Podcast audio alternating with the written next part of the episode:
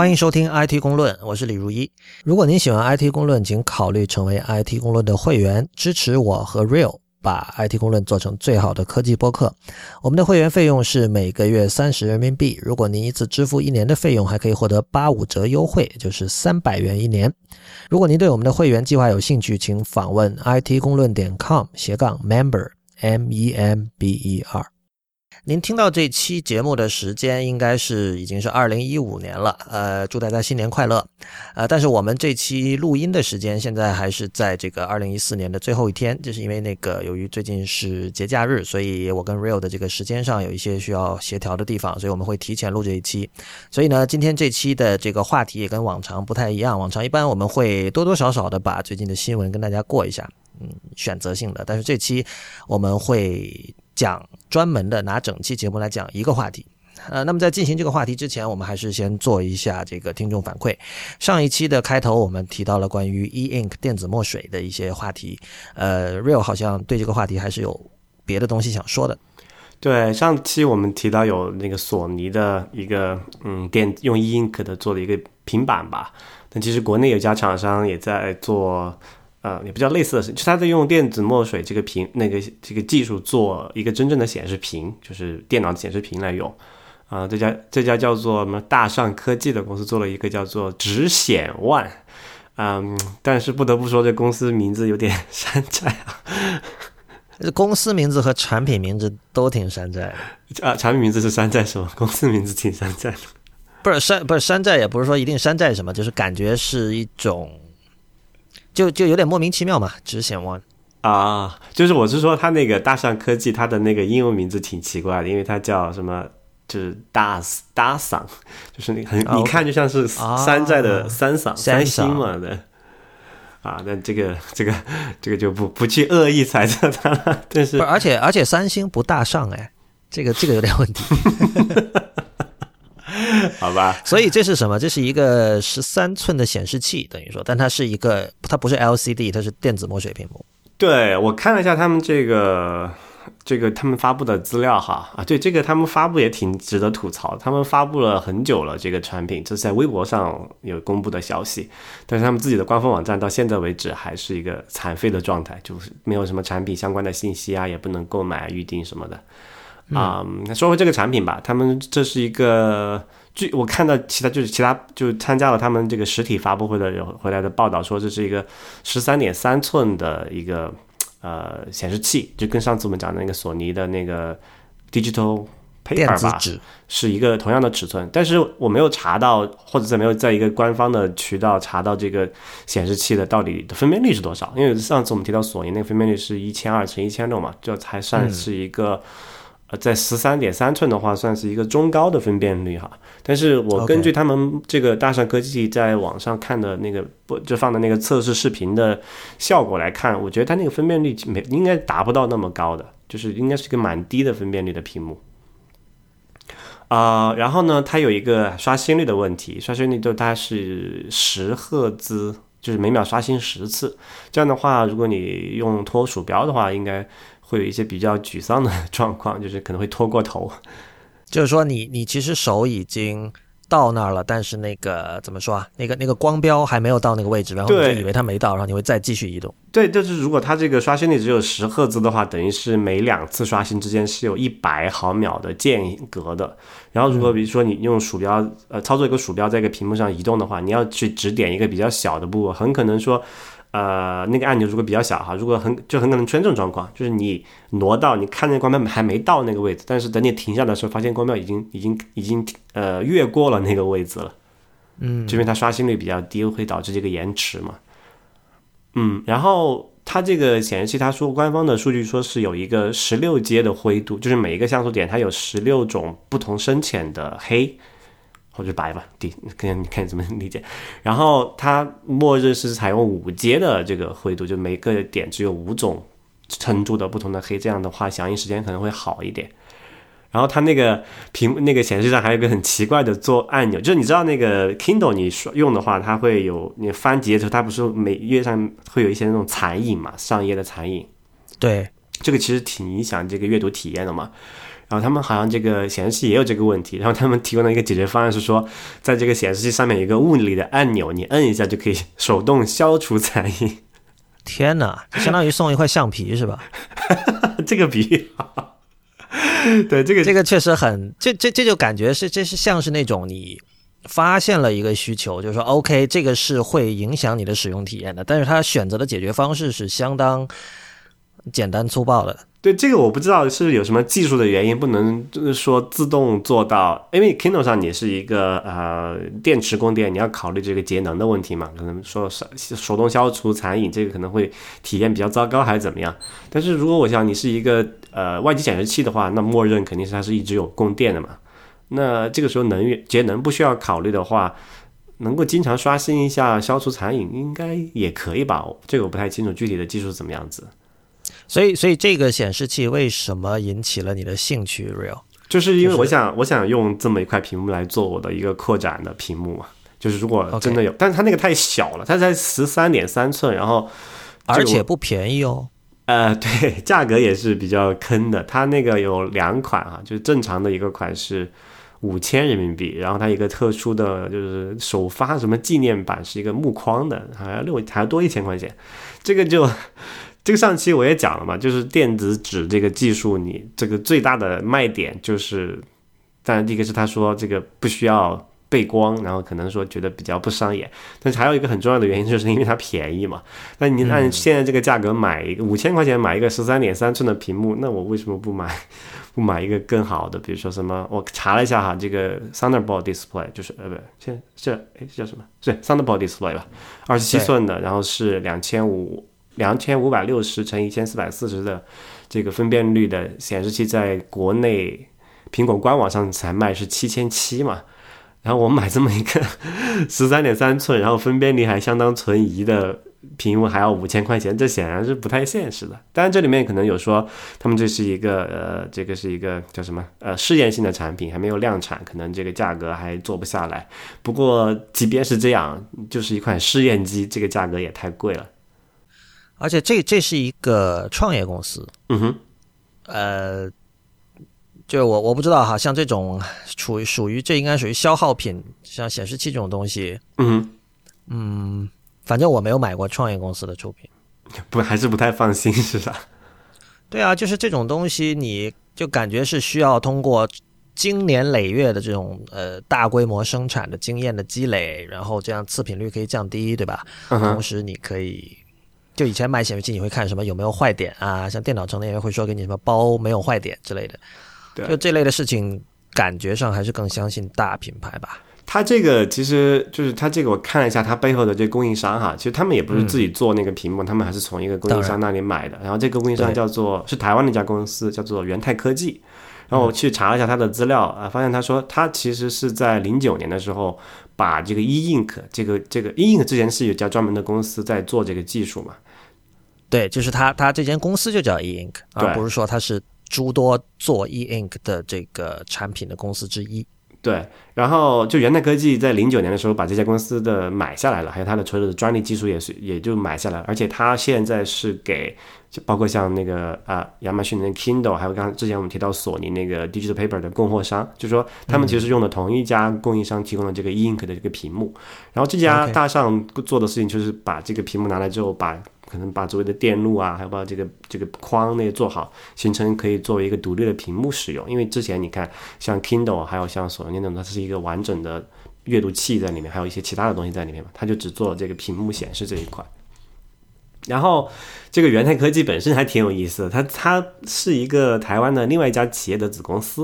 然后这个家企业叫做永丰余，是一家造纸的台湾的企业。哦，OK，所以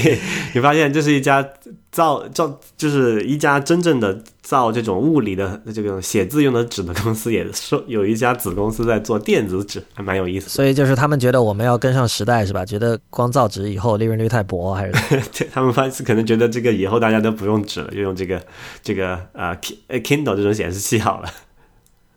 相当奇特。嗯哼，呃，我们上期还讨论过那个《The Interview》，就是刺杀金正恩那部电影。然后当时 Real，我记得你提出了一个挺有趣的观察，就是说，因为这次是院线放的很少，就只有在那种小规模的戏院才放这部片子嘛。对。然后，但是网上倒是铺开了，就是大家记得上一期，其实我们在录到我们在做后期的时候已经被打脸了哈，就是。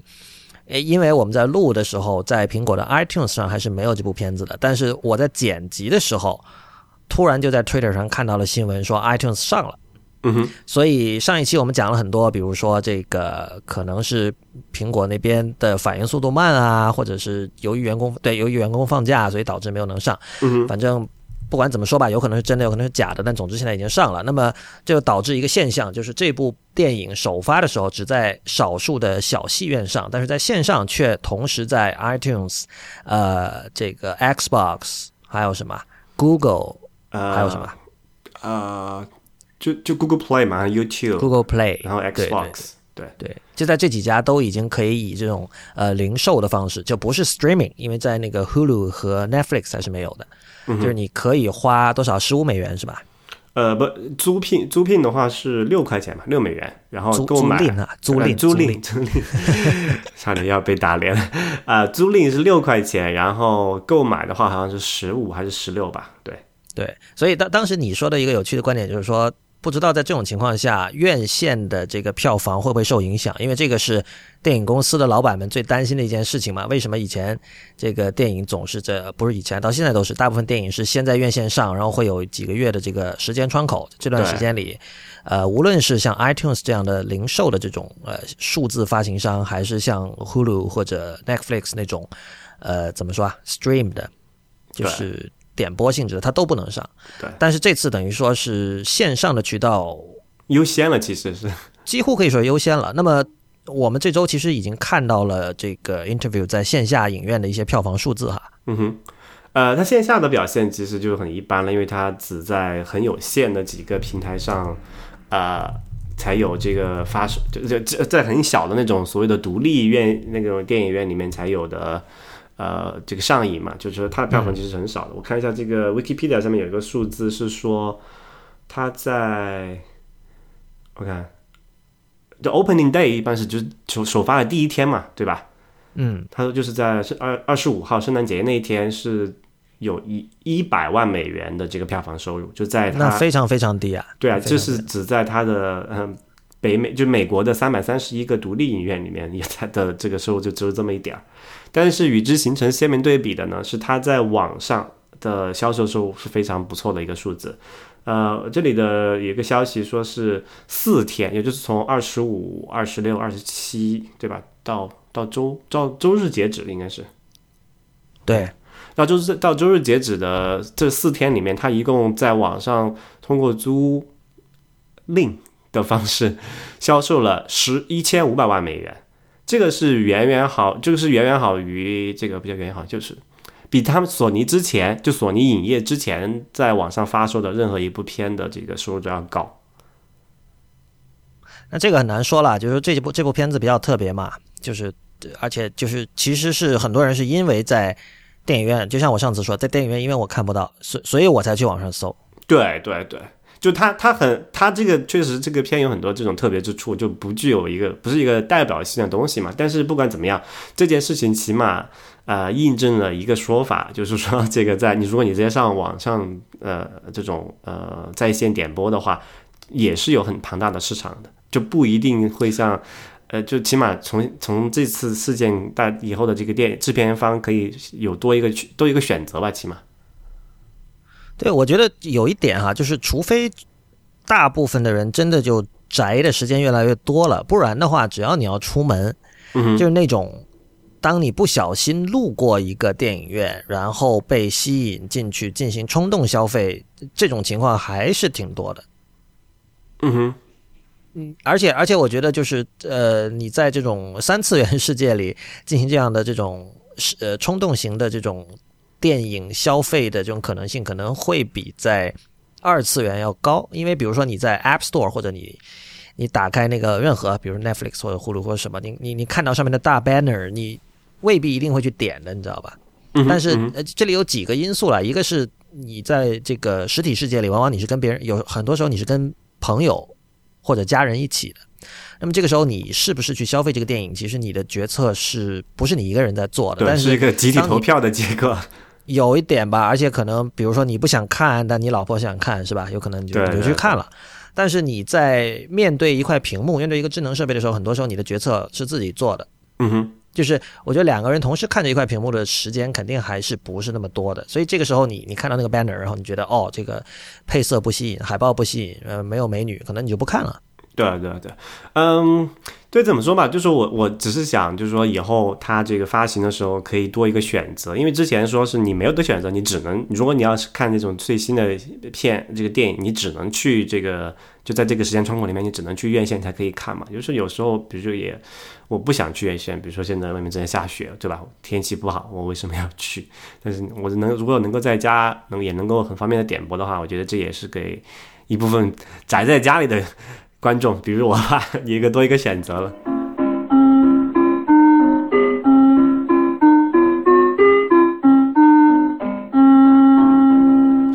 OK，那我们今天就进入正题吧。今天刚才讲了，说我们整期节目会用来讲一个话题，而这个话题就是 email 电子邮件。嗯哼，呃，我们为什么要谈电邮？可能先要跟大家交代一下哈。首先就是。当然，大家知道最近 Gmail 在中国访问非常困难，然后这背后的原因，我们今天可能就不去提它了。我们也不知道，说白了，就是我们有很多可以通过过去几年发生在中国互联网上的现实，我们可以推断出一些东西。然后有一些东西你会觉得是相对可靠的，但是它毕竟不是事实，所以我们不谈这件事情。现在的情况就是说。呃，Gmail 在中国很难访问，而且大家发现的情况似乎是有的时候你你能上 Gmail，但是你给比如说呃国内的一些邮箱，像幺六三幺二六发信，甚至 QQ 邮箱发信发不过去，然后反过来可能也发不过来，然后最致命的是，一切都是不可知的，就是你并不知道什么时候这封信就发过去了，什么时候发不过去。比如你问你的朋友，你说哎呀我最近上不了 Gmail 了，然后他说哎没没关系啊，我上的好好的呀，我昨天还登录来着，但是。我们都知道，他昨天能够发，不等于他下一封信能够发。而最致命的是，你不知道什么时候某一封信就有可能发不到。那显然你不可能在每次发邮件的时候都通过其他的 呃通讯管道再跟那个人说一声：“哎，我发了一封邮件给你。”这个就太荒谬了嘛，对吧？这是一件事情。所以，Real，你你有没有注意到这次的这个？因为因为 Gmail 在过去几年里在中国不是第一次。就是访问困难嘛，所以这好像这次的情况比之前都严重。对，这次情况有点特殊，在于它不止封，就过往我们这个，比如说 Gmail 在国内不能访问，一般就是说你不能通过这个网页登录它，因为 Google 的那个服务器被关关掉了，或者说是你通过这个客户端连接它会有一些问题。但是你只要能，比如说你通过什么翻墙的方法能够连上之后，然后你发信那些还是没有问题的。就说你从国内给他发过去，然后他给你发过来，你都能收得到啊。但这次的话是 Gmail 连这个收收发邮件都被影响，就是刚才这个这个之后我们节目会提到哈，就说邮件的发送的过程中的一些哪哪三个步骤，它现在就是说连这个比如说 QQ 邮箱到 Gmail 邮箱这个这个这一段的连接都有问题了，嗯。解决方案呢？就我之前也测试过一下，就国内几家大的这个邮件服务商，什么网易啊，还有什么 QQ 邮箱，它都还可以发，因为他们就还可以给 Gmail 正常收发邮件。他们在，因为他们好像在香港还是在，就是在这个墙以外做了一个部署嘛，就是说，如果是走发给 Gmail 邮件，他们可以走这种渠道发过发过去，啊，就还可以不受影响。但是有很多这种呃，很多这种企业啊。中小企业的他们是自己建的邮件服务器的情况下，这种的话，他们发给 Gmail 的邮箱就可能就收不到，对方收不到，还有对方 Gmail 发过来的可能他们也收不到，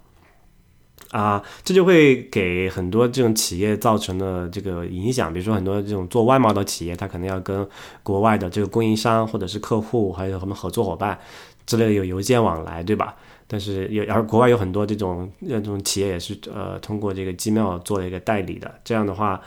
呃，怎么去解决这个问题？可能你们就就可能这些做外贸的公司要面临一个选择，就是要用两组邮箱了，就是一组是国内的邮箱，一组是国外的邮箱，然后去分别解决这些问题。嗯，啊，非常令人 沮丧的是一点。对，当然，对于这种实际工作受到影响的这些 Gmail 用户，肯定我们是非常同情，而且是感到这绝对不是一件正确的或者说好的事情哈。但是，呃，另外一方面，我我本人我也不认同另外一种说法，就是很多人会说，呃，Gmail 被封导致比如说驻华外国记者的工作受到了影响。就是在我们看来，所有的通讯工具它就是通讯工具，你对吧？就是所有的人应该是可以去自由的去使用。任何这种合法的、公开的这样的这种通讯工具，就是这样，而不是说因为你是你的工作，呃，需要用到 Gmail，或者说你已经用了五年的 Gmail，所以你就比其他那些还没有使用的 Gmail 的人就更有权利使用 Gmail。我觉得不是这样的一个概念，但我们也理解，就是这件事情很那个，就是这是一个正在变化中的事件，因为我们像这两天我都经常听到从不同的管道，有的人又说哦又可以用了，然后我也有朋友在不同的城市，有的人会说我一直就可以用。嗯，他那个也不是说全国范围内嘛，也是就是说，因为你就像任何系统一样，它并不可能说是一个完全有百分之百有效或者百分之百无效的东西，它肯定存在一些局部的不稳定啊这种情况在里面，就是说。就就一切都是不可知的嘛，这样的话你怎么去避免这个问题？这不这种不可知性其实是最可怕和最糟糕的。而且这次有一个不一样的地方是，我记得以前 Gmail 无法访问是网仅仅限网页版，然后你如果用 IMAP 或者是 POP 我不清楚啊，但我因为我一直没我就用 IMAP，你用 IMAP 的话一直是没问题。就是你如果在 iPhone 上或者是呃 Android 我不知道，你在你在 iPhone 上的话，你用那个 Mail 那个 App。或者你用别的那种电邮客户端去收，就哪怕是在网页无法访问的情况下，你还是可以收。但是这次好像是连 IMAP 的协议也封掉了。对啊，而且它连那个好像据说是 SMTP 也封掉了吧？就是说，呃，这个这个那个发送的那一部分，IMAP 还是就是说你连到客 Gmail 那一段嘛，就客户端连过去嘛。然后我说是。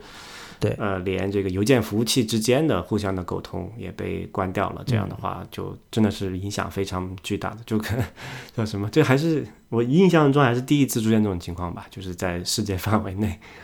还有一件事情是我们呃呃，在大概一个月前推出了这个 IT 公论的会员计划嘛。然后我们的会员计划呢是呃会在每周。一节目上线的同时呢，我们会以电子邮件的形式发一封会员通讯给大家。那么这个会员通讯是包含了本期内容的一个大致的一个纲要，同时当然当然其实有点像是我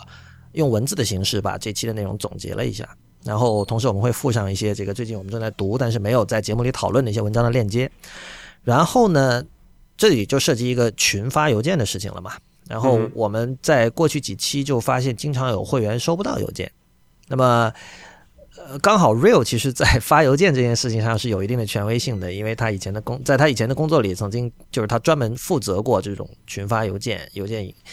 不是营销吧，就是发这种 email newsletter 这样的事情，所以他很有经验。然后我们在最近几期也改善了这个邮件系统，但是这个就让我想到，因为你知道有的会员他付了钱，但是没有及时收到邮件，他会觉得很很沮丧嘛，然后他会跟我们来抱怨，但是。其实我我自己哈，因为我没有我对这种群发邮件没有太多经验，我也是最近处理了这件事情才知道，原来群发邮件是这么困难的一件事情。所以呢，可能我想有很多我们的听众，包括会员，对于群发邮件背后的呃技术难度和社会性的难度，呃，并不是特别了解，所以这期我们也刚好讲一讲，呃。大家可能知道，其实电子邮件并不是在就我们的听众里上网比较早的，可能是九十年代末这个时候上网。但是电子邮件其实，呃，看你怎么怎么去判断什么是真正电子邮件哈。可能在有的人会觉得六十年代就有了，七十年代、八十年代，比如说在互联网的前身，就美国军方的那个叫 ARPANET 里面也有类似于电子邮件这样的东西。其实本质上说，你只要是通过这种。非实体的方式把一则文字信息传到了另一个地方，都可以叫电子邮件。所以当年曾经有一些人管传真是叫 electronic mail 的，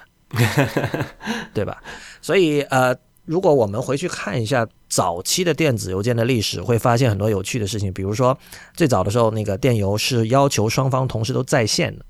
而且甚至你要同使用同一个服务商，简单来讲就是，比如说你 Hotmail 没有办法给 Gmail 发信，当然这个好像在现在的中国部分的成为了现实。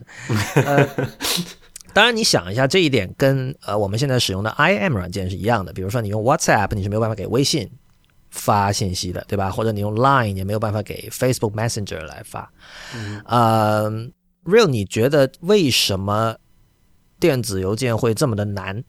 就是所谓有一个到达率的说法嘛，就是我我我们现在给会员发通讯的时候，我才意识到，嗯哼，就是追求到达率这件事情，不是说就就背后有很多技术含量的。对，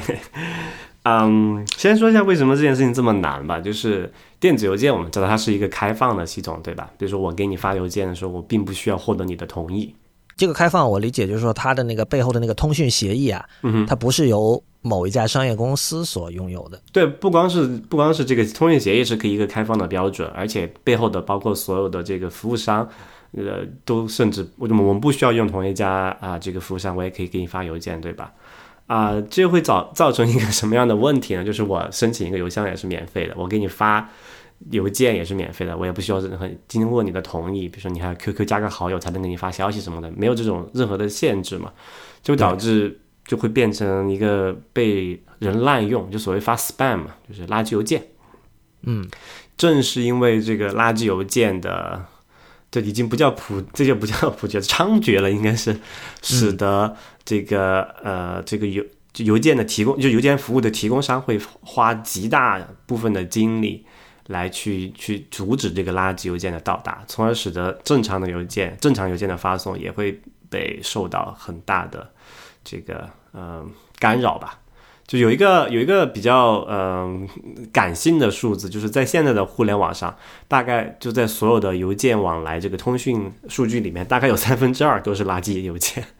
嗯，我看到的数据是在我看到一个二零一零年的数据，说全球发出的那一年发出的所有的 email 里，有百分之八十八到九十二都是垃圾邮件。嗯，然后在这个里面，呃，这种各种药物的这种推广各种药物的垃圾邮件占了百分之八十一。就是伟哥了，主要是卖伟哥。对对对，然后我们如果看一下垃圾邮件的历史，其实也很有趣的，就是，呃，在最早世界上最早的这种商业性的，就是我是为了卖某种东西而发这种垃圾邮件哈，因为更早的时候有那种开玩笑的，就是就是属于电子邮箱这种东西刚刚出现的时候，在七十年代吧还是什么时候，有些人觉得好玩嘛。就是我嗯可能那个时候全球上网的人就几百个人，对，然后他觉得好玩，我就发一些这种那叫 prank 嘛，就是恶作剧之类的邮件，但那个不算。商业性的垃圾邮件最早是出现在一九九四年，当时美国呢有两个律师，一个叫 Lawrence Cantor，还有一个叫 Martha Siegel，这两个人是做那种移民业务的，就是帮帮这个在美国的移民拿绿卡的那种东西，然后所以他就群发了邮件推广自己的这个这个法律咨询服务嘛，嗯就是你想移民你就来来找我们吧。然后呢，当时这件事情就引起了轩然大波，就很多人说你是在滥用这个 email 这种新的通讯工具。大家记得那是一九九四年很早，那个时候就其实 web 还没有还没有怎么出现呢，就基本上还是这种 pre web 的这种年代，只有 internet。但是呢，有趣的是这两个人他完全不认为自己做的事情是错的，就是他们就就在那个各种邮件讨论组跟大家吵架，说这个发垃圾邮件其实就是广告，因为“垃圾”这个词不好听嘛，但他认为我其实就是在做广告而已。他说，在美国，我往你的实体邮箱投递垃圾邮件，这不是违法的，为什么我用 email 发垃圾邮箱要是违法的？而且他说了，这个他说我这个发布广告是美国宪法保护的这个公民的言论自由这个权利的一部分。嗯，他说，只有在共产国家，然后才会禁止公民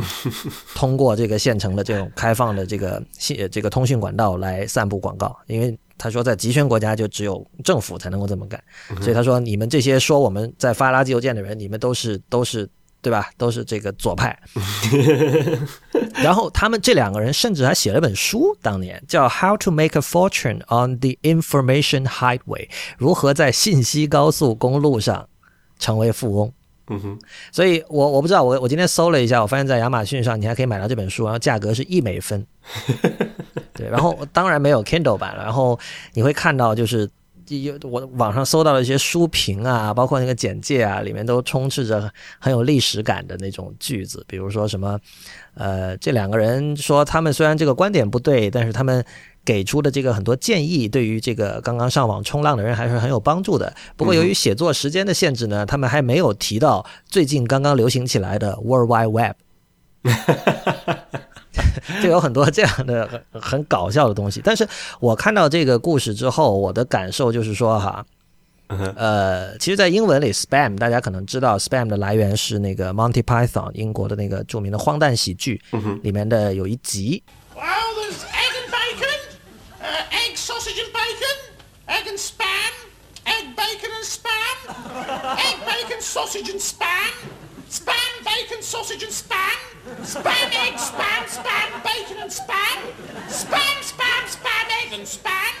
spam, spam, spam, spam, spam, spam, baked beans, spam, spam, spam and spam. Oh, lobster thermidor, crevettes with Mornay sauce, garnished with truffle pate brandy and a fried egg on top and spam. Have you got anything without spam in it? Well, spam, egg, sausage and spam. There's not got much spam in it. I don't want any spam. Why can't you have egg, bacon, spam and sausage? That's got spam in it. Not as much as spam, egg, sausage and spam. Look, could I have egg, bacon, spam and sausage without the spam? Ugh. What do you mean? ugh? I don't like spam. 如果大家没看过的话，强烈推荐大家去看一下。就是，呃，没有办法去解释，就是它 spam 在那个那一集里变成了一个 挥之不去、想去都去不掉的东西，所以后来这个整个这个线上社群就用这个词来代表这种垃圾邮件。但是我们知道 spam 其实是指一种火腿嘛，对，就其实就其实午餐肉午餐肉餐对，对，午餐肉。那这本身是没害的，就这这个词本它本来的意义是无害的，但是在中文我们管它叫垃圾邮件，这个一听起来就就觉得很明显的倾向性的。对，有明显的倾向性。但是我看到这这这两个律师当年这种非常也不知道该怎么说他的这种行为，倒是让我产生了，就是就是倒是让我就是会用另外的一个视角去看待垃圾邮件。就是比如有人说垃圾邮件其实是邮资未付的广告，就比如说你平时发广告，你你你把垃圾广告投的投递到我的实体信箱里，你好歹你得贴邮票吧，对吧？嗯嗯，这点钱你得付，但是，呃，发邮件你其实这些钱都省掉了。呃，其实也要付的，只是说因为相对因为电子通信的这个低成本嘛，可以近似为近似的认为它是不要钱的。但是比如说我们发这个会员的这个每周会员，其实从成本上还是有要花钱的嘛。但就只是我们量很少，因为你要量大了之后，你还是要支付很大的这个，比如说服务器的开销，或者是用了第三方服务，你要支付第三方服务的开销。嗯所以你刚才提到说，这个电子邮件本身这套系统的开放性，是它变得呃 spam 很多，导致那么难用的一个主要的原因。所以你觉得 email 这个系统它在是不是在设计上本身就有一些一些问题？对，因为 email 这个东西，其实它设计这个系统是挺古老的吧？比如说你刚才最早提到有六几年的时候，或者是我们讲现代意义上的电子邮件，你还可以追溯到什么阿帕网的那个时代去。然后那个时候，你知道人们都是什么民风淳朴，人都是很傻很天真的嘛。对，而且那个那个那个就相当于你，比如说你二零零六年底就开始用 Twitter，嗯哼，你你不会想干坏事儿的，大部分人，大部分人觉得哇，这个新媒体哇好酷，炫酷，对对对。对，你就就是很多，其实你回过头来，现在我们看很多所谓的互联网基础设施，它都是在互那种非常早期、非常小众的时候设计，而且那个时候都是所谓在一个什么科研或者是政府机构之呃这种那种使用的，就没有很多的商业利益在里面。这样的话，对当时人们设计的时候，就是而且那个时候的硬件水平也很低嘛，就说可能会从效率的角度去考虑，或者个就不会去按现在我们想要怎么去做很花很多资源或者是精力去做什么安全呀，或者是这个加密啊，或者是什么隐私保护之类的一些东西。比如最简单一个例子，就好像这个电子邮件，它所有的就默认哈，所有的电子邮件都是明文在互联网上传输的。这这怎么这怎么说？这个是这个概念什么意思呢？就是这个很多人可能人都意识不到。比如说我呃，你用 QQ 邮箱给他那个幺六三邮箱发个信，呃，如果他是明文传输的，会又会发生什么样的后果？就是说，只要是在这个他们两个服务器之间的任何一个地方的一个节点，它装一个什么监视软件，或者是插一个什么那种监控的那个设备，它都能呃读取到你发的邮件的所有的内容。这个就有点像你寄纸信，然后你是不用信封的。对对，就差不多就这个意思，就像一个明信片一样。对对对，因为明信片是里面你都是内容写在就是背面的嘛，所以它肯定你翻过来就能看见嘛。就只要有人这个邮递员也好，或者谁中间转手的时候，他翻过来就能看到里面写的内容。就这个，我觉得就是电子邮件这概念其实还蛮有欺诈性的，因为我们真正的传统的纸质邮件其实是有信封把它包起来这个这个做法的嘛。这样的话，其实你在大部分情况下，你可以认为你的这个信封只要没被拆开，你的内容都是没有被别人别人看过的嘛。但其实电子邮件并不是这样子，所以不应该叫 email，应该叫 e card。对，所以应该叫电子明信片，在你看来？对对对，然后这就是，也就是呃，到目前为止，包括呃前前呃去年斯诺登爆出来的这个美国这个这个 NSA 嘛，叫什么国家安全局吧，对对这个呃全球通讯的监控，很大一部分事情就也很大一部分的这个数据也是从监控这个明文的电子邮件的通讯往来这个里面获取的信息。然后这个电子邮件，它在某在具体设计上也有很多很很比较奇怪的一个地方，比如说，呃，这个其实它也是从呃传统的纸张纸质的邮件复制过来的一个概念啊，比如说。呃，纸张邮件我们知道有一个信封和信签的概念嘛，信封就是外面包那个皮，然后你个信签是在里面的那个信纸的内容嘛。中国可能、中国的用法可能还不觉得这么哪里有哪里有奇怪的地方，但是在比如在我们你学我们学校就是什么初中或者小学上那个英文课的时候教怎么写一个正式的英文邮件，他会告诉你说，你除了在信封上写这个收件人、发件人的地址之外，你你里面还要再写一个收件人、发件人的地址，对不对？对，就是在写在开头是吧？对啊，一般是就说呃，这个发件人是写在啊、这个信纸的右上角嘛，然后这个收件人写在信纸的左上角，然后下面跟的是正文怎么怎么样嘛。然后这个你把这个信这个信的内容写好之后，你再装进个信封，再在信封外面写上你的发件人的或者收件人的地址。这个类比关的概念就在电子邮件里面也是存在的。比如说，我们现在不是你，假设你在这个 Gmail 里面你收一个邮件，你会发现这个谁谁给你寄过来的，对吧？这个邮件有一个是 from 谁谁谁，对，然后我就我要问你一件事情，你你你肯定，如果你不仔细想一下，你也答不上来。他这个地址到底是所谓的信封上面的地址，还是信签上面的地址呢？呃，是信封上面的是是是发件人，还是信签里面的发件人？这个应该是相对于信封上的吧？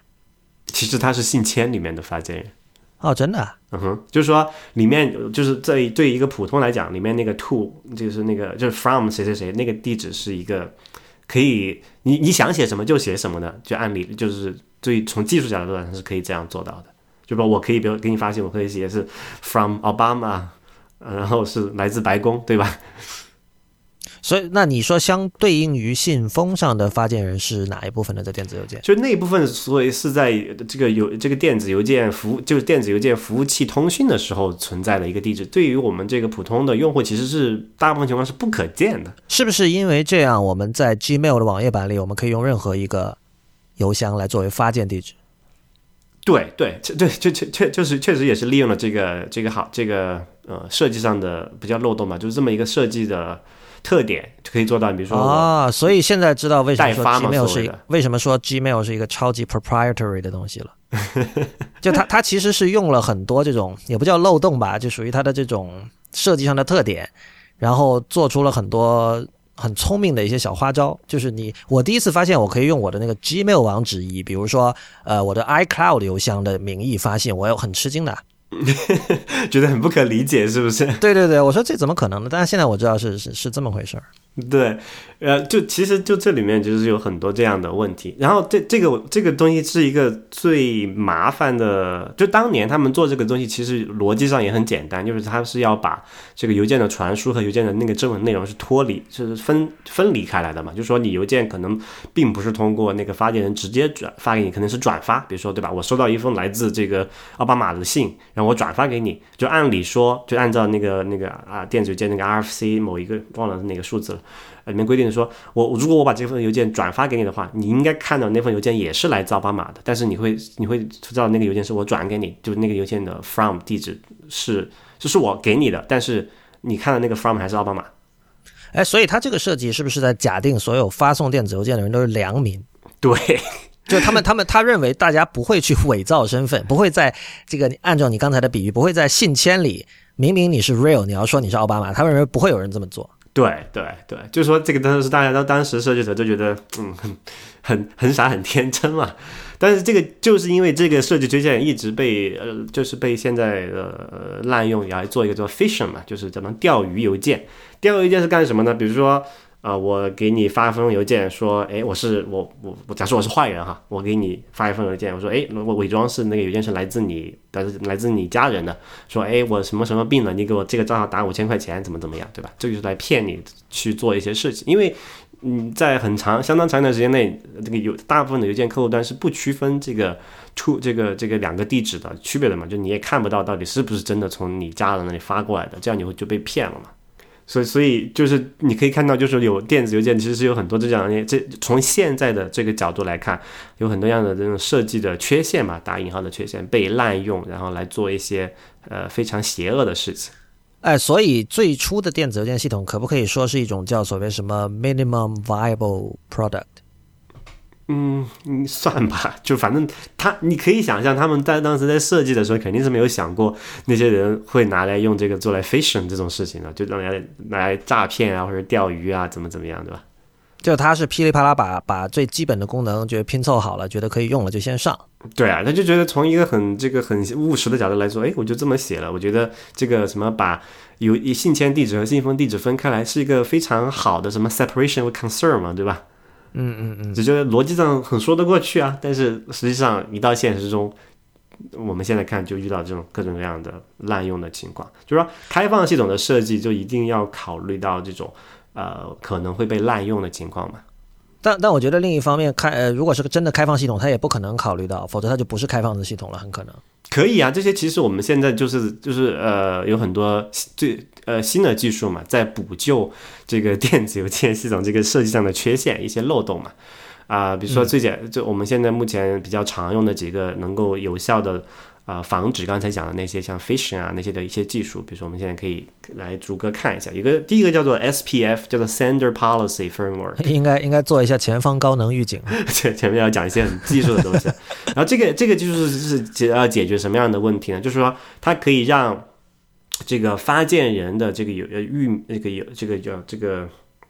这个域名指定说哪些服务器是授权被我发用来发送邮件的。比如说我们现在 it 公论点 com 这个域名是我们来发这个每周的会员通讯这个邮件嘛，对吧？然后我们我我们就在这个这个 IT 公论点 com 这个域名里面加了一条记录，是说指定诶呃 Gmail 可以发，因为我们自己的那个官方邮箱是用 Gmail，然后我们指定了我们用的那个 Mailchimp 那个代发服务的服务器是可以发的。那其他的就是说呃，如果你收到了。嗯这个邮件是来自于其他的服务器，那么你可以直接扔掉，因为那些肯定就不是我们的服务器发出来的，就不是我们指定的那个渠道发出来，就是肯定是伪造的。这个是针对收件人所说的，对吧？呃，就是如果他接收邮件的时候，他要先判，就是接收邮件的服务器，他要根据这个记录先判断一下他是否要要接收那封邮件。对，OK，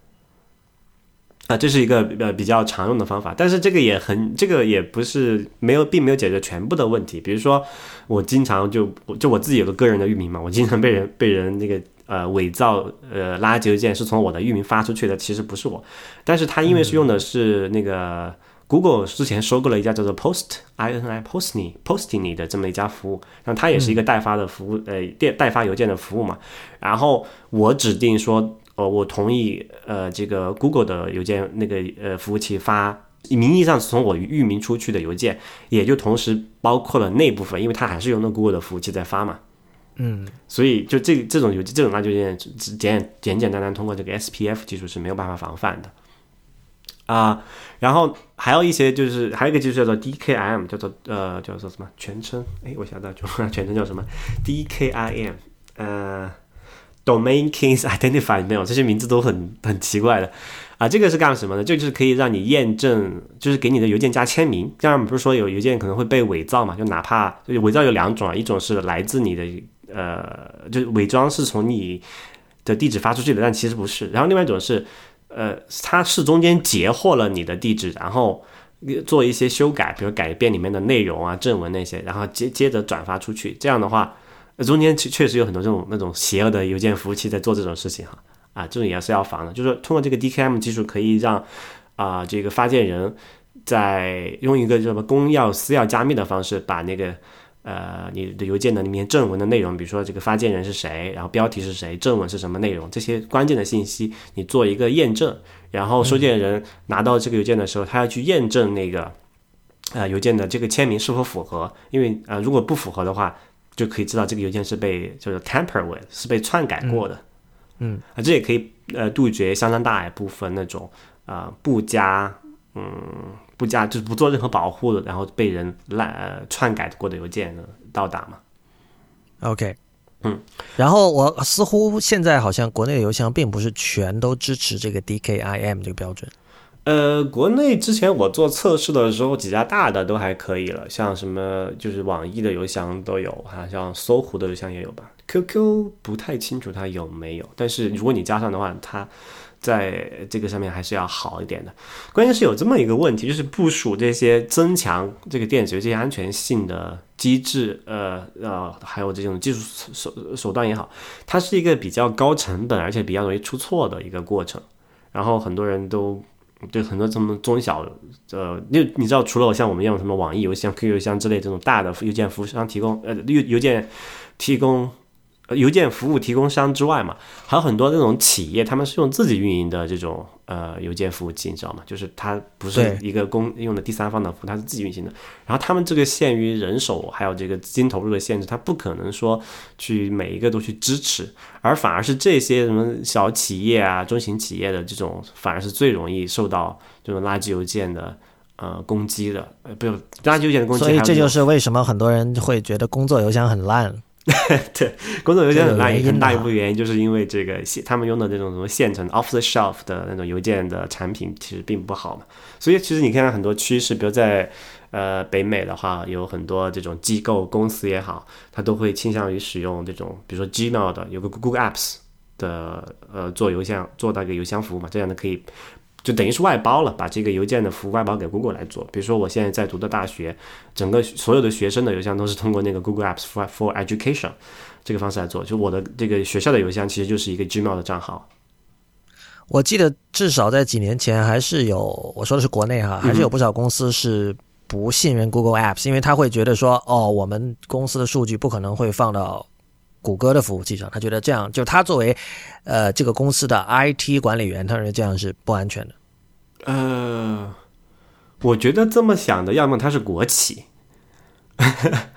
要么它是什么什么涉及安全啊、保密之类的。但是其实作为像创业公司来讲，我我所知的情况是在就在 Google 没有退出中国之前，相当大的一部分的企业，这种就是小小小团队吧，都是用的这个、呃 G Gmail 的这个邮箱作为后台的。对，不是我创业公司或者说互联网公司用这个 Google Apps 我就很正常了，但是我刚刚提到的可能它没有像国企那么大，也没有什么真正什么涉及数据呃这个机密资料什么的，但是它是可能属于那种你知道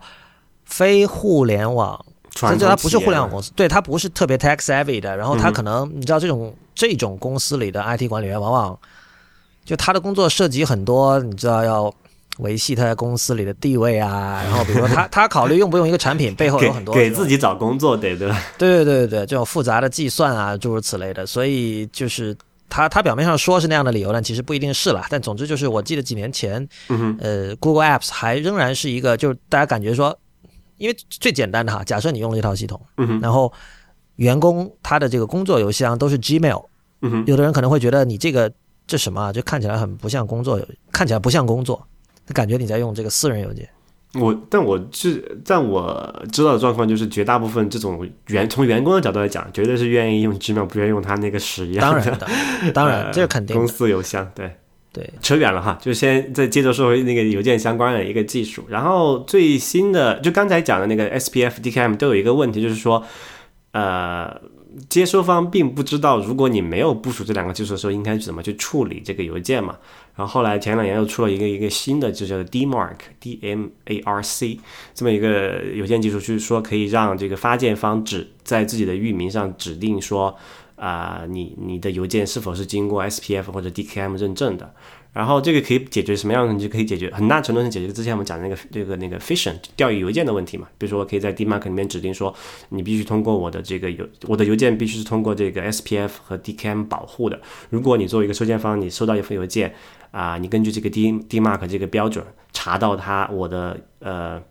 要我的邮件是自定义指令，但是你收到一封没有不满足前述两个条件的邮件，那你可以按照我规呃我指定的方法，比如说我可以你直接就进垃圾箱，或者直接直接拒收，这样可以在很大程度上解决这个刚才讲的那个根据因为那个电子电电子邮件那个来自那个地址被人伪造的问题导导致的一些安全隐患嘛。所以说了这些之后，呃，可不可以跟我们的听众还有会员解释一下？就如果比如说你是我们的会员，然后没有收到会员通讯，嗯，往往最常见的可能性是哪几种？啊、最常见的一个可能性就是说他进了垃圾箱了，因为这个群发邮件始终是啊、会很容易被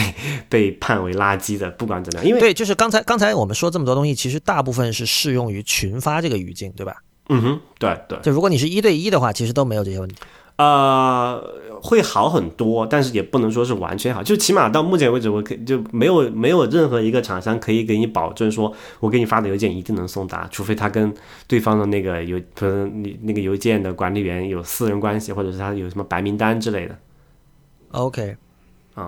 所所以呃，但群发邮件是特别容易，因为那个 spam 的性质决定嘛，就群发是它的必然的一个特性，所以很很容易被判为垃圾邮件的。就是说，这个时候你先检查一下你的是不是有垃圾邮件。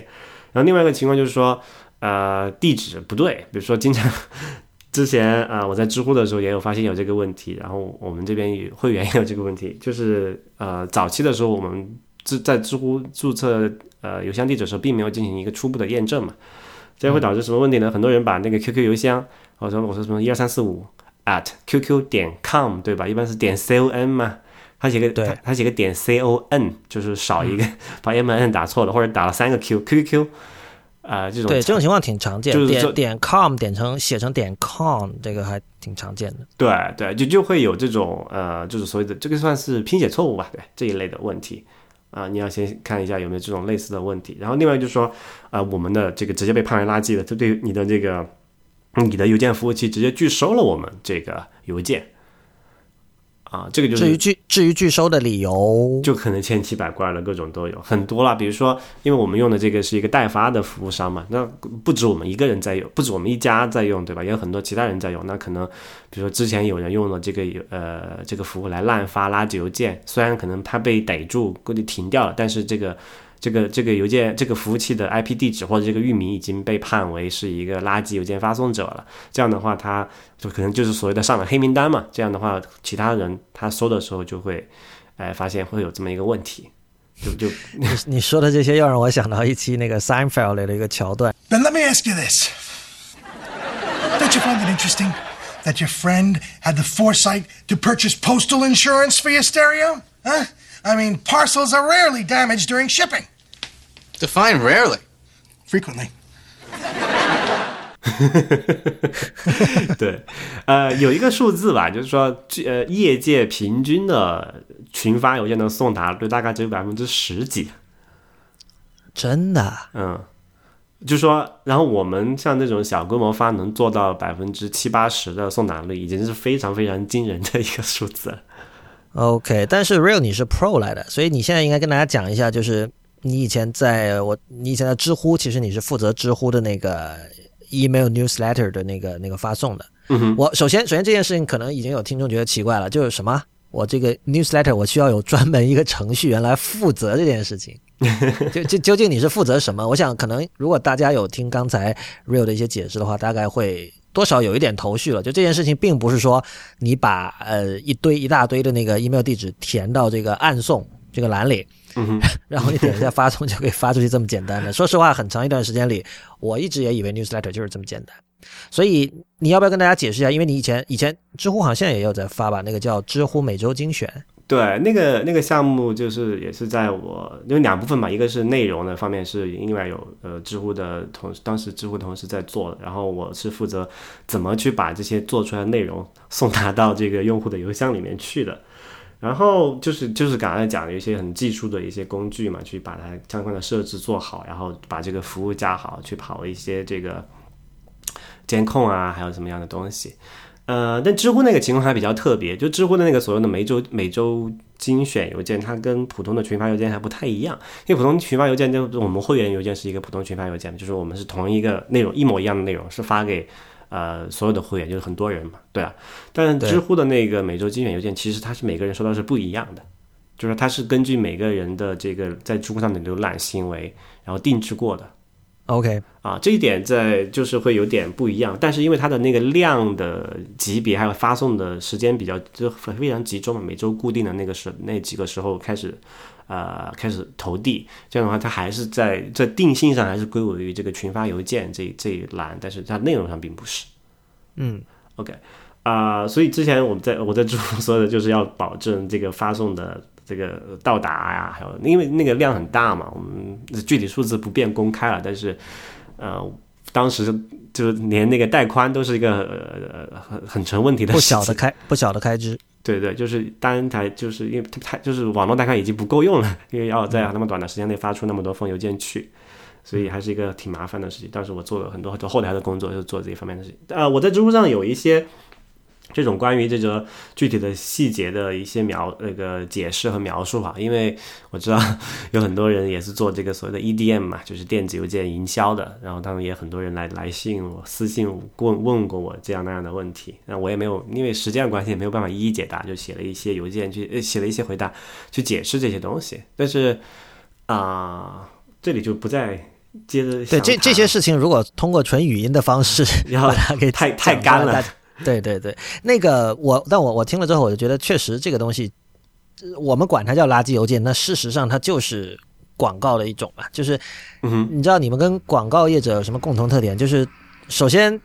你们花了很多这个心力。去写这个每周，去做这个每周精选，然后又有你作为一个程序员去保证这个所谓的送达率，但是其实有相当多的人收到这封信，他是很不开心的。对对对。就哦或或者他不一定不开心，但是我们私下聊的时候，我说，哎，那个知乎每周精选又发来了，然后可能你身边人就会说，哎，我早就不看那个东西了，那东西没什么好看。我觉得我们我们对于很多哪怕是我们自己去主动订阅的 newsletter，都会有这样的一种态度。对对，就 其实你说到这里有一个很关键的一个问题，就是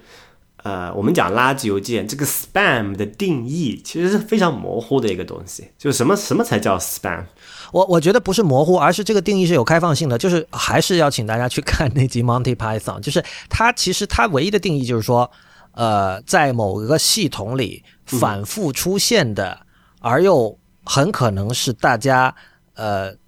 并不需要它反复出现的一种东西。所以，所以其实你看这里模糊性在哪里呢？就是说，呃，你说刚才讲大家并不希望它出现，这个大家具体是指谁？是指你吗？还是我？还是谁？对吧？就是说，在相当长一段时间，就是在垃圾邮件和反垃圾邮件在这类不断的斗争里面，这个 spam 的定义，这个一个变成了一个非常政治化的一个东西了。就是说当当你有一个有一些组织，都现在也比较，大家如果做这个邮件营销的话，肯定会少碰，就是免不了要知道的，叫什么叫做 spam house 啊，这些一些开公开的那种，就也不叫就。就是一种有有那种联盟性的组织吧，他们会去维护一些这个所谓的垃圾邮件发送者的黑名单，但是这个时候就是就很冤嘛，就刚才你开头也讲那个也也讲过，这个垃圾邮件是言论自由的一部分啊，对吧？按照这个这个自由主义的观点来看，那你凭什么你有一个机构可以来判定我哪些人可以说话，哪些人不可以说话，对吧？还有一点就是，垃圾邮件是有效的。啊，对，哎，那个肯定，他这肯定是有经济的利益在里面，他才能够去去去把这个事情长此以往的做下去，对吧？这个是毋庸置疑的。对，啊、就所以所以刚才讲那个 spam 的定义，这个政治的讨论讨论，其实是吵了很久的，很久，直到后来这个就其实是 Gmail 横空出世，一一刀解决了这个政治的争吵。就大家我不知道你还还记不记得 Gmail 里面有一个这个按钮叫做 report spam，就是报告举报垃圾邮件。对，这个这个有什么意义呢？这个这个东西虽然看起来非常不起眼哈，但是它的重大的政治意义在哪里？它把这个垃圾邮件的定义变得非常明确，而且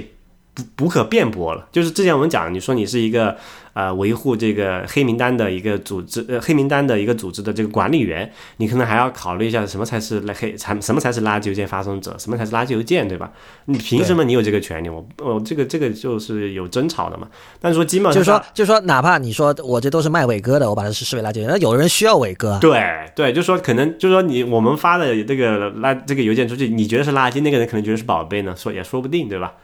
对啊，但是 Gmail 解决了这个问题，就你们就说 Gmail 跳出来说你们不要吵，我有一个方案，就是说用户说是垃圾邮件的，就是垃圾邮件。就所谓 spam 的定义，就是说用户不想收到的邮件就叫 spam。但这个是针对于那个那个点 report spam 的那个用户自己是吧？对，就是说还是说还是说你点了之后，那个那个 email 也会进入到这 Google 自己有一个什么中央化的一个列表？他们会有一些机器，他们会有那个机器学习的东西在里面，但是是说，呃，就可以做做这么一个定性，就是说这个邮件可能有一半的人认为它是垃圾，一半的人觉得它不是垃圾。这样的话，我们可以做到只给那一半不认为它不是垃圾的人投递，然后剩下那一半认为它是垃圾的，我们就直接把它丢到垃圾上面就好了。嗯，就所以就就从这个根源上解决了这个如什么才是垃圾邮件这么一个政治的问题，也就不不存在之前讲的那些什么黑名单维护者跟这个垃圾邮件打引号垃圾邮件发送者之间这个来回的这个这个争执嘛。嗯啊，其实金茂还做了一些非常伟大的一些，呃 对，算算是伟大的一些创新吧。对，然后呃，我觉得只有我们这期的标题才应该叫这个 Google 推出 Gmail 的时候就重新发明了 email。真的真的是这样子啊、呃这里有一个有一个呃 Gmail 的工，就就他是在 Gmail 做 Gmail Gmail 其实不除了反垃圾邮件，还有一个叫反 abuse，就是反滥用的一个团队。然后它是来来自反滥用的那个团队讲的一些 Gmail 的后台的一些事情。如果你对这个邮件的感兴趣的话，可以相当读一下。但是里面呃有一些非常劲爆的消息，我们这里肯定应该真的是要拿出来谈一下，就是呃大概是五四呃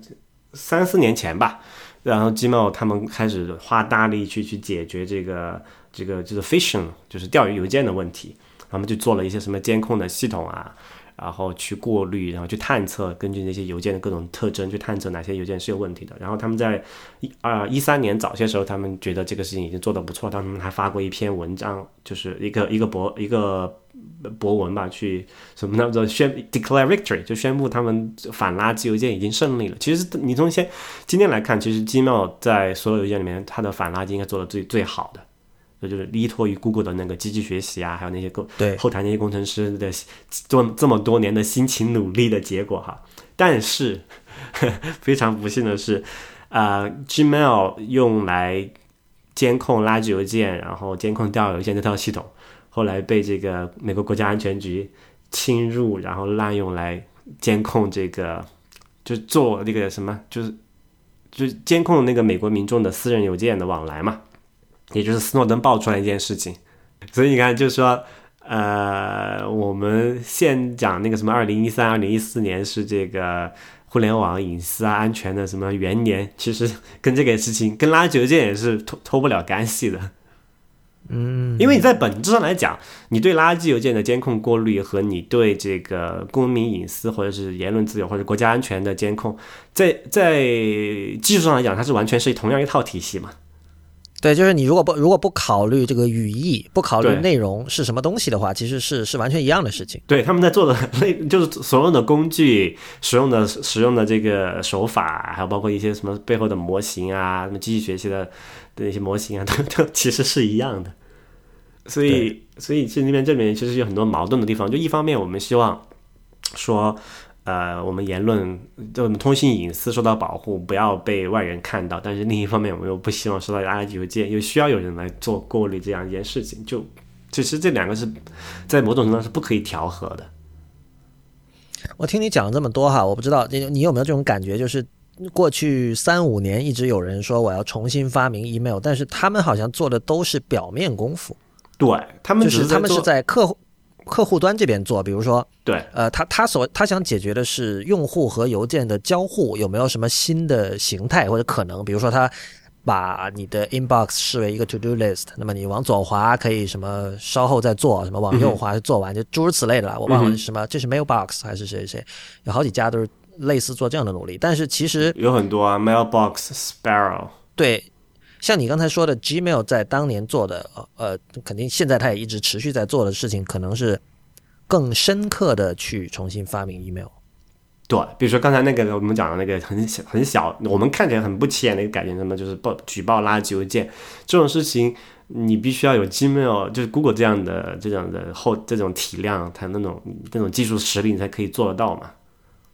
对，你像这种小团队肯定是不太不太现实的。那其实这里我说到这里，我想就是谈另外一个点啊，就是我们现在不是要讲那个隐私保护嘛，我们要要不是邮件要加密吗？对吧？通讯要加密嘛，对吧？就不要被人看到了。其实，呃，刚才讲了，我说那篇邮件，那个那个工机妙的工程师，他讲的那那那个那个，他是在邮件组里面发的。这个信的一个主要内容就是讲，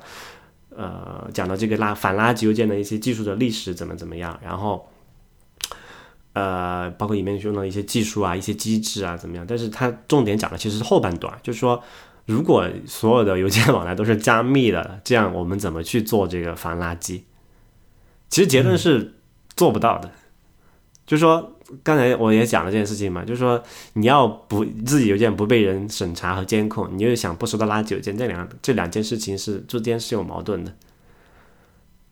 OK，就是第呃防垃圾邮件的一个基础是我得知道这个邮件是什么，你得知道邮件的内容。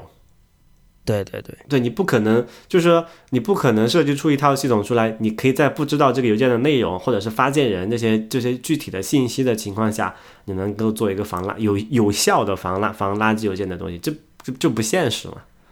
按照我一贯的思路，这个时候又是改变自己的时候了。就是 既然技术上没有两全的方案，你就比如说训练自己去学会欣赏垃圾邮件，没有办法欣赏。呃，就不光是电子邮件做不到这一点，其实很多即时通讯的工具也做不到这一点。这件事情要联系到我们之前出现过的，就是 iMessage。这个在国内不是经常会，大家都经常就会收到这个 iMessage 发过来垃圾垃圾短信嘛，对不对？然后之前工信部还 批过这个啊。这个问题嘛，然后之前有一个听众，呃，叫李欣的听众，他给我们发来一个一个很有趣的事情。他说他在四川哈，他说四川联通给他发了一个短信的提示，是这么写的，就是说啊，尊敬的用户，为了避免您所持的苹果手机终端接收到陌生人通过 iMessage 功能发送的垃圾信息，您可以进行以下操作：点击设置，选择信息，关闭 iMessage 功能。关闭后不影响你的手机正常发送短信。说的好像正常短信里面没有垃圾是吧？我看过一个数据，好像那个手机短信的那个垃圾，呃，中国是最多的，就是中国人收到的垃圾手机短信要比那个任何一个国家都多。对，因为这个首先这基数大嘛，这是一个，然后第二个就是说呃监管的不严，然后第二个就是第三个就是说这个。呃，因为中国那个手机那个用户的使用品习惯还是比较特殊的，就是高度依赖于这个，然后效果还不错，然后运营商那边的过滤监察又不给力，所以就变成这样的一个后果了。你不过你说实话，像刚才你说那条联通发来的信息，我觉得很多人会听的。对啊，我我不我毫不怀疑这个很多人会听的，就是说，但但问题是说，你虽然我们觉得会很好笑哈，但是你不得不说，在逻辑上他说的这件事情是成立的。就是说，为什么？就是说，你你关了之后，确实你不会再收到 iMessage 的垃圾了。不光是这样，而且说是你不可能指望 iMessage 不会给你带来很多垃圾邮件。你就说你不可能指望 iMessage 像 Gmail 一样，呃，那种叫做 spam free 嘛？就为什么？因为 iMessage 的所有通讯是加密的，连苹果自己都看不到里面的内容是什么。然后 iMessage 那这一点是只适用于 iMessage，还是它同时也适用于其他几家，像 WhatsApp、Line 还有微信这些的？呃，这里就是要要说一下了，就是说 iMessage 跟其他的一些的区别在哪里？iMessage 是所谓的使用的端到端的加密，就是说，呃，我给你发一个 iMessage 的短信，加密是在我手机上实现的，解密是在你手机手机上实现的，中间传输的任何过程，包括苹果，它都是看不到中间的内容的，它只知道我给你发了一条信息，但是它并不知道里面的内容是什么，而且这个那个 Apple 账苹果账号又是可以随意注册的嘛。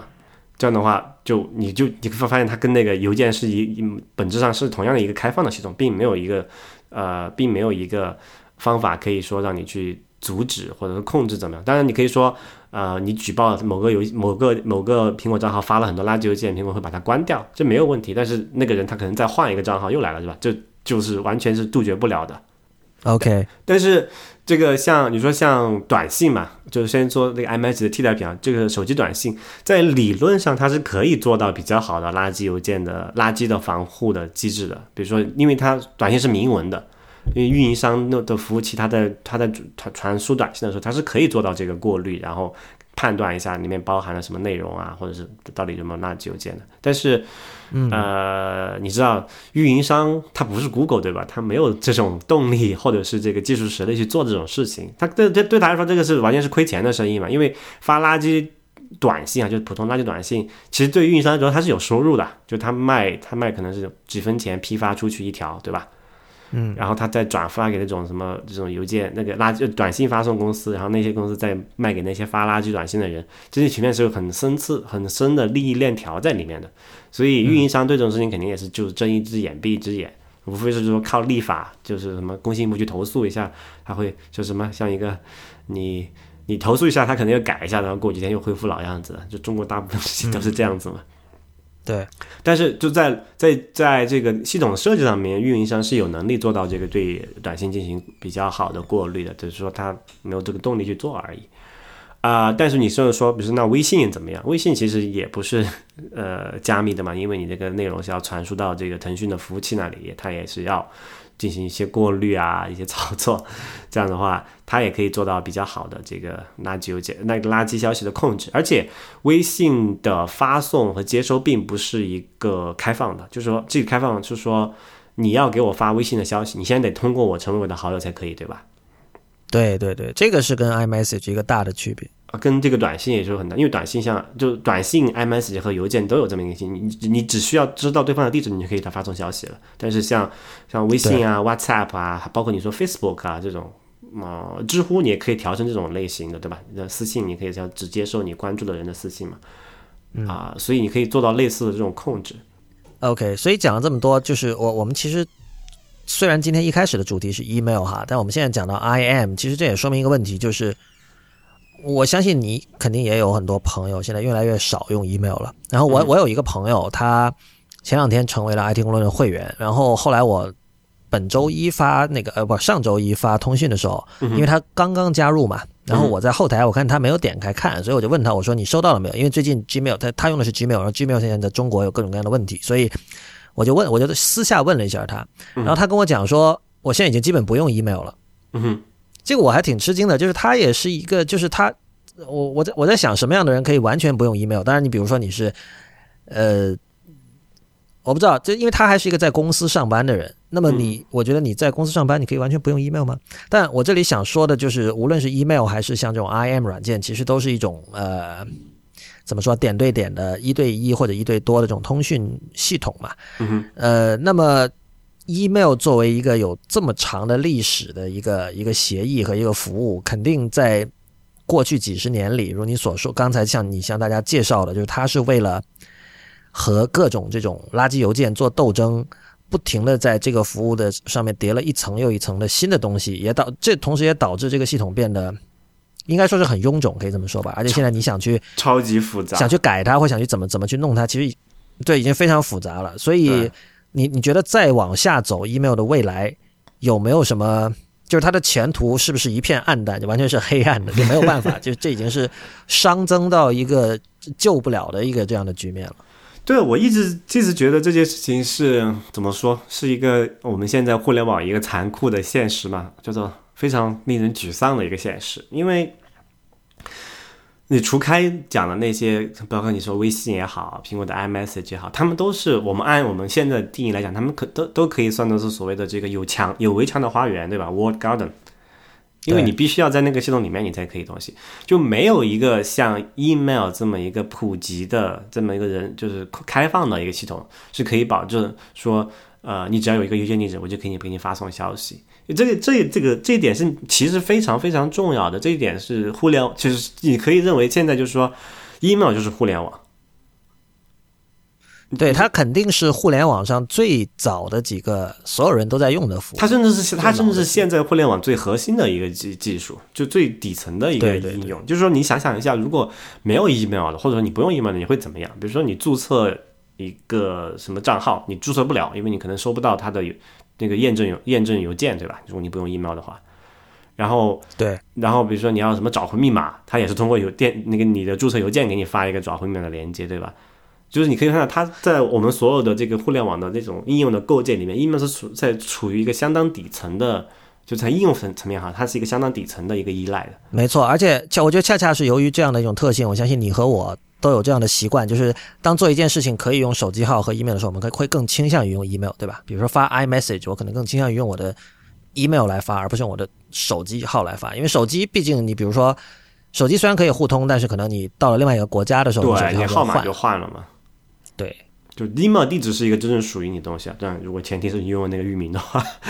啊、但是其实，但你刚才我们也吐槽那么久，其实你会发现 email 是一个非常庞大、臃肿的、臃肿的一个系统。就这个到了一个什么样的程度呢？比如说，你说现在我们不是互联网鼓励创新嘛，鼓励这个什么呃软件工程师要什么开源自由软件，要做很多事情。比如说，你会看到隔三差五每一个新兴的语言，它会有一个什么什么的 Web Framework，就是帮助你构建网站的一个一个一套工具，对吧？你从来不会看到有一套 email framework，就是因为它这个它里面要涉及的那个什么 RFC 嘛，就是那些条那个叫什么 recommended for RFC 中文叫什么？没有中文吧？呃，就是有一某种那些各种标准嘛标准涉及到是这几十上百份，你没有一个软件的作者，你能够说你能够以一己之力去读懂，你现在要读懂那些所谓的标准，你知道他们在干嘛，然后你知道哪些是要遵循的，哪些是要哪些是要放弃的，哪些哪些坑你要跳过，你完全做不到嘛。之前呃前几年还有人尝试过做一些这种什么，就是基于一个 SMTP 协议的这么一个。呃，做一些开源的软件，说我们自己搭建一套接收邮件的体软件，就不要去用那些，不要去用现成的那几个比较常见的那些。但是你会发现，最后发现，我靠，完全兼容性太糟糕了，完全完全不行。所以你没有看，你看不到有这么一些一些东西的出现，就是说，这在很大程度上其实是抑制了这个电子邮件的这个技术上的演进的速度嘛，因为它确实太复杂了。啊，然后现在我们看到的趋势是什么？从商业的角度来讲，就是很多有叫像我们用的 Mailchimp，它是一种代发服务嘛，有这么一些公司，像知乎之前我们尝试过，像什么 SendGrid 啊、啊、SES 啊、啊 Mailgun 啊，还有国内像那个 SendCloud 啊那些各种各样的服务，就会出现有有这么一些专门的公司，他们说我来帮你解决这个电子邮件这些繁繁繁杂的技术细节。然后我提供给你一个非常漂亮的基于 HTTP 协议的，因为 HTTP 协议是一个相对就比 email 协议来讲，它绝对是相对简单的多的 一个协议。然后我们提提供一个基于 HTTP 的那种接口的方式，让你去访问这个邮件系统，但是你自己并不需要真正去接触邮件的那些具体的繁杂的细节。就这也是可能将今后的一种演进的方式吧。但是这是一个由由商业行为驱动的东西，但是这个邮件系统本身，还有有这个电子邮件技术本身，其实我觉得是可能。没什么救了吧？所以这个也是一套开放的系统不可避免的一个结果，对吧？就像你之前老说的，你说这个开放系统一定会被玩坏。开放系统会被玩坏，这没有问题。但是就是我们需要，就是就是你要根据现实不断的去演进嘛。但现在问题就是说，因因为 email 这个所谓的，就你可以用积重难返来形容它吧。就这套体系是其实是非常非常困难的啊。呃，我觉得演进的事情是这样，就是当它是全部开放，就是说也同时也不被任何一家商业公司所拥有的时候，其实大家去改进它的那种 incentive 是非常小的嘛。嗯，对，所以所有开放系统都有这个都有这个，就是有这个利益要权衡的问题嘛。比如说你想，比如说 Google 说我们要重新重新真正真正真正的重新发明 email，就是包包括把这个协议层也重新做了。其实你别说，最近还有一家一家公司真的要在真的在做这种事情。呃，Fastmail 是一个做那个那种就第三方邮 Fastmail 邮件存存存管的服务，就他给你提供一个邮件服务器，然后你可以用可以用自己的域名，然后你有一个用自己域名的邮件邮箱，然后你可以就可以发送邮件了。然后他们现在就在最近很活跃的在网上公布了很多他们的一些技术细节，然后他们也提出了一些能够简化 email 的一些通信协议的方法嘛。但是比如说你作为一个呃什么中国某一个小企业的邮邮件管理员。呃，那个邮件系统管理员，你才不会想去说，那关我什么事？我现在这个跑得很好，对吧？我又不用再花时间学习，我为什么要去跟升级到这个让你们爽的事情上去，对吧？就是有很多这种啊，就是 incentive 嘛，有一个激励机制的问题。开放系统演进是相当相对来说比较困难的一个东西，特别是像 email 这种历史比现在我们理解的互联网还要早几十、早十几二十年的这种东西，也有那么多年的呃技术累积的情况下，真的是非常困难的一件事情。对，这个就让人想起，比如说这个已经有几十年年龄的那种地下下水道系统，嗯哼，对吧？对就是你一旦要改的话，年久失修。成本，对成本相当的高。所以在你看来，这个已经是完全没有办法救了吗？还是还是有一线曙光？就是还是有一些呃，就是有些就是有些探索吧，就是说也不能说完全放弃了这条东西，因为毕竟刚就像刚才我们讲的，不管你我们觉得这个 email 这个体系再复杂、再臃肿、再差还是怎么样。它还是一个所谓的叫做 又要讲那个词了哈，叫做 lowest common denominator 嘛，就是说我们你要做任何其他的一些账号体系的时候，你都避不开要用 email 作为一个叫做什么最后的一个备份的方式吧，最小公分母，这大家都有的一个东西。对，因为你你你，如果你没有一个这么大家都有东西，你没办法在其上再构建出另外东西来嘛。比如说你没有 email 的话，你怎么去构建这个呃苹果账号呢？因为苹果账号是要通过 email 来注册的嘛。对对，就这这之类的事情，就是你始终是逃不掉的。嗯，然后我们就想有些呃怎么去解决这个问题，就怎么去去去改进这个 email 系统吧。当然一个一个改进，刚刚我们也提了很久了，就是说你刚才讲的那个 email 通信是明文的嘛，这个这个就很不安全了，你的隐私什么，你的什么艳照都在网上 自由的奔跑着。这这显然不是很好的一件事情嘛？那我们就要讲加密了。email 的加密其实技技术上成熟的技术已经很已经有了，而且已经有有相当长一段时间了，但是一直没有流行起来。它的用户体验还是比较糟糕，而且因为它是也是个开放，因为这个 email 开发系统嘛，它的你的邮件客户端兼容性是一个一个问题。起码我知道 Gmail 这个网页版吧，在相当长一段时间内都是不支持这个呃接收加密邮件的，因为你没法解密嘛。对。那你想，还有金茂，它有那个叫什么？根据你的邮件内容来判定广告嘛？如果你的邮件全是加密的话，它就没没办法看到你的邮件内容，也也没有办法针对性的给你投放广告了嘛？就 Google 也其实也不愿意看到这样一件事情啊。当然，什么国家安全局啊，还有其他一些各种能够探听、能够在网络上监控流量的政府机构或者什么其他机构也好，肯定是更不愿意看到这样一件事情的。但是作为用户来讲，我觉得还是希望能有一个端到端的加密会是更好的。啊，这个的话，就就是用什么像公钥加密啊、PGP 啊，有一些呃现成的技术。但是刚才讲了嘛，用邮件加密的话，怎么去解决这个垃圾邮件的问题呢？这又又又回到了原点了，对吧？啊，有一个思路就是说，我们去增大这个发送邮件的成本。呃，因为为什么呢？因为为什么会有这么多垃圾邮件？除开那种针对性的，比如说 NSA 要来搞你，或者中国家、美国国家。呃，什么中中央情报局要来搞你，他给你发一些什么钓鱼邮件，你没有办法防止之外，大部分这种垃圾邮件还是出于经济利益的方法来给你投放的嘛。然后为什么会这么干呢？就是因为发送邮件的成本非常极低极低嘛。刚才你讲，你说贴邮票，他就传统的这个 发纸张垃圾邮件的人，他还要给这个邮局很大一笔钱买什么大客户。你你知道吧？美国的这个邮美国邮政其实是。这不管是美国还是邮，应该是美国邮政，其实是很大部分靠着垃圾邮件才能养活起来的嘛。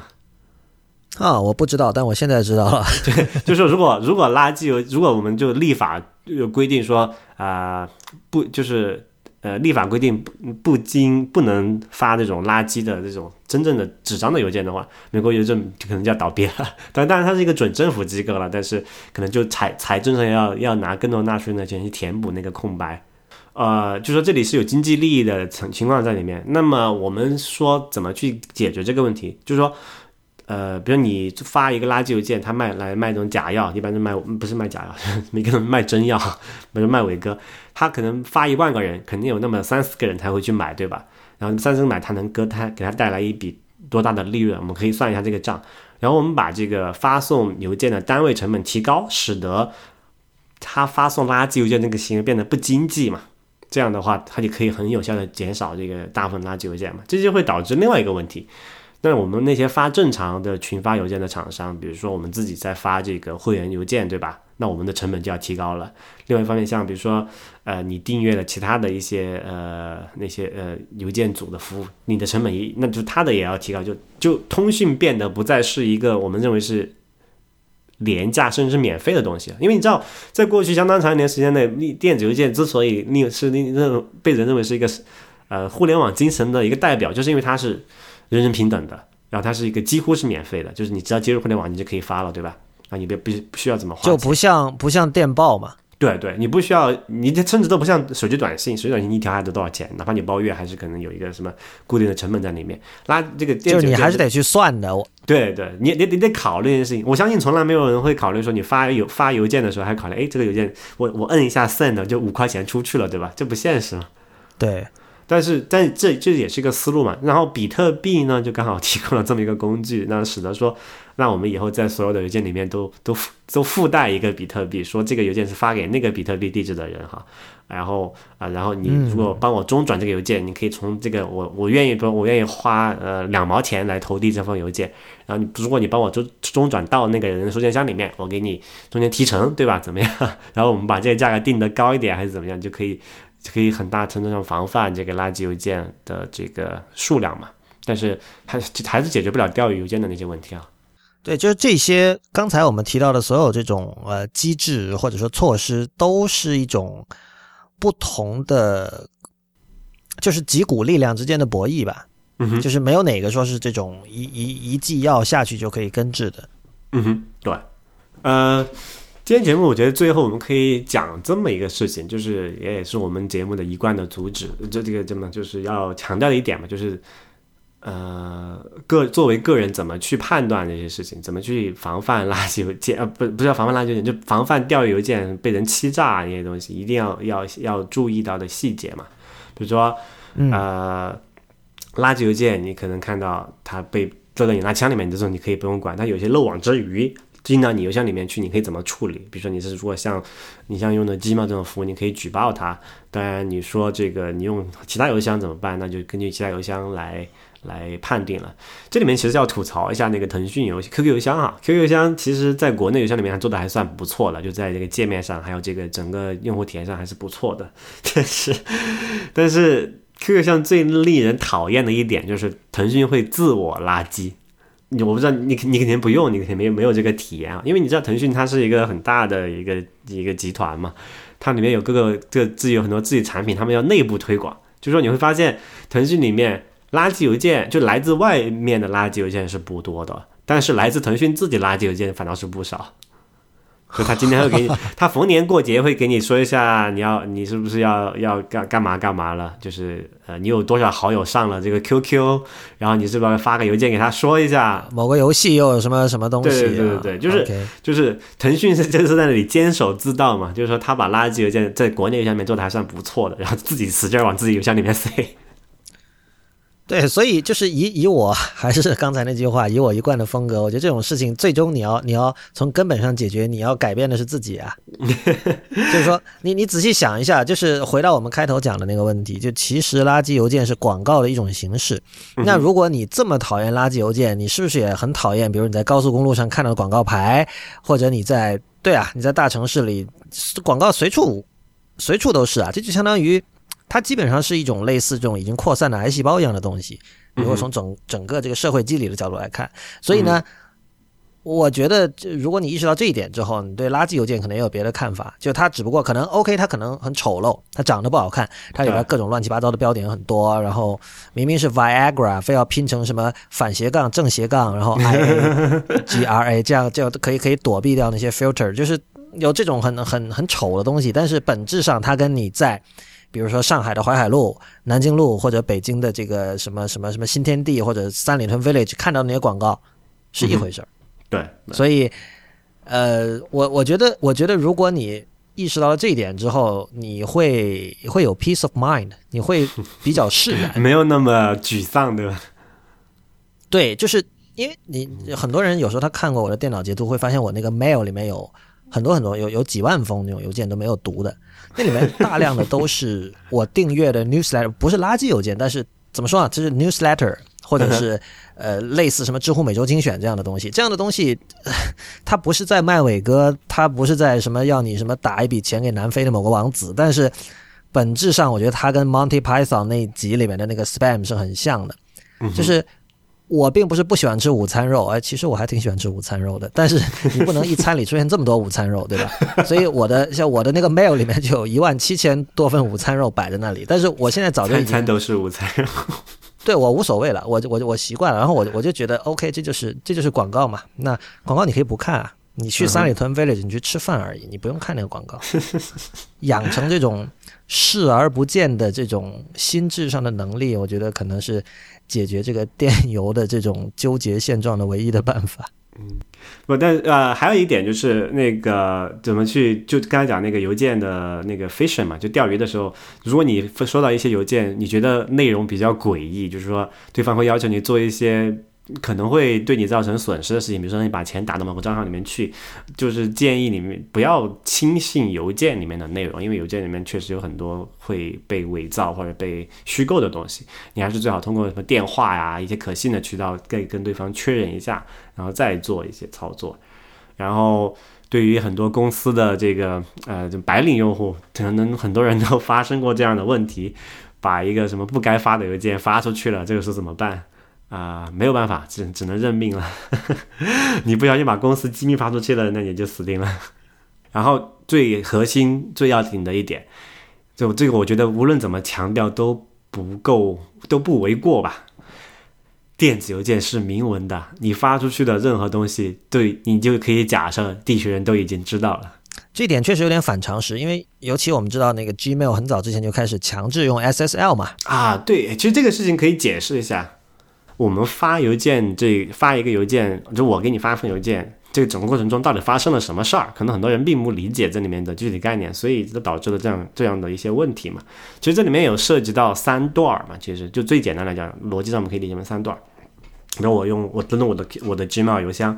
就是我跟 Google 的服务器建立了一个连接，然后我把我的邮件内容传送传送给他，然后他通过 Google 的服务器，就邮件通过 Google 的服务器再转发给，再传送到一个比如说 QQ 的邮件服务器上面去，然后呃接收方他登录到他的那个 QQ 的邮件的服务器上面去，再把那个邮件下载到他自己的那个那个一个设备里面去。这里面有三段，就是我到 Gmail，Gmail 到 QQ 邮箱，QQ 邮箱到最终那个接收者那里。然后我们讲的加密呢，通常是在第一段和最后一段之间，就说，比如说我登录 Gmail 是用的这个 HTTPS，因为是个加密连接，这说明什么呢？我跟我的邮件内容到 Gmail 这一段过程中间，别人是没有办法窃听到的，但是 Google 它自己可以看得到。然后你嗯通过 HTTPS 登录到 QQ 邮箱，或者是你通过什么 IMAP 也是通过加呃也是现在应该也是用加密的那个 i i 啊 IMAP S 吧，应该是，或者是用那个其他一些什么连，就很多人还是用的网页版嘛，就是说说这个比较容易理解啊。你登录到 QQ 邮箱，它的网页是经过加密的，你下载的过程没有问题，问题在哪里呢？Gmail 到 QQ 邮箱这一段中间的邮件往来全部是明文的，嗯，然后这里面是最容易被监控的这一这一段，因为你想所有的呃这个 Q 呃那个什么中 Gmail 的服务器在美国嘛，QQ 邮箱的服务器在中国嘛，所有的中美之间的这个通讯都会经过某一个某几个这种政府或者某些电信机构控制的节点嘛，你只要在那些节点上安插一个这个过滤装置，你可以看到这个通这个通过这个节点流过的所有的明文的内容，包括你的电子邮件。所以像 PGP 那样的东西，就是为了解决这一段的，对吧？对，PGP 就可以说，呃，我在我本地写邮件的时候就把那个邮件加密好，然后我传送给我的服务器之间，它也是一个加密的形式。呃，然后它就哪怕是我不用 HTTPS，我就用 HTTP 协议的话，我的邮件也是被这个 PGP 加密的。然后整个到你接收到它为止，整个邮件都是在一个加密的形态存储在网上的，并不是并不是一个明文的形式。所以理论上，如果我愿意的话，我我拿那个比如记事本写一份 TXT 的邮件，然后我把它呃压缩成一个带密码的 WinRAR 的包，也算是一种 PGP，、对吧？呃，算对，这逻在理论上就是这样子。因为其实很多人也是这么干的嘛，就是说他经常拿一个什么 WinR WinRR 那个软件，然后加一个密，然后告诉他，他再打个电话告诉对方那个密码是多少，啊，最后再接受了这个内容就把它解开嘛，对吧？就是可以保证你加密的那个附件是，哪怕是经过这种邮件这种不安全的管道传输，也是啊、可以呃有一定安全性的。但虽然你说这个你虽然还是如果他监控的话，还是能看到你给他发了一个加密的内容是什么，我们还不知道，但是你给他发了，我知道这件事儿。嗯，所以其实其实你发现这么邮件邮件这么问题，你会发现很多事情是很匪夷所思的。比如说，我们所有的密码重置邮件是通过邮件来发送的，对吧？明文的邮件来发送的。对，就理论上，假设某些呃某些像比如说那个什么，嗯啊、NSA 国家安全局他怎么去截获那种他觉得是恐怖分子的人呢？那可以直接给他呃发个什么呃叫呃重置密码的邮件，比如他关注什么账号他黑不进去的情况下，那通过这个邮件系统就可以把那个账户解开了嘛。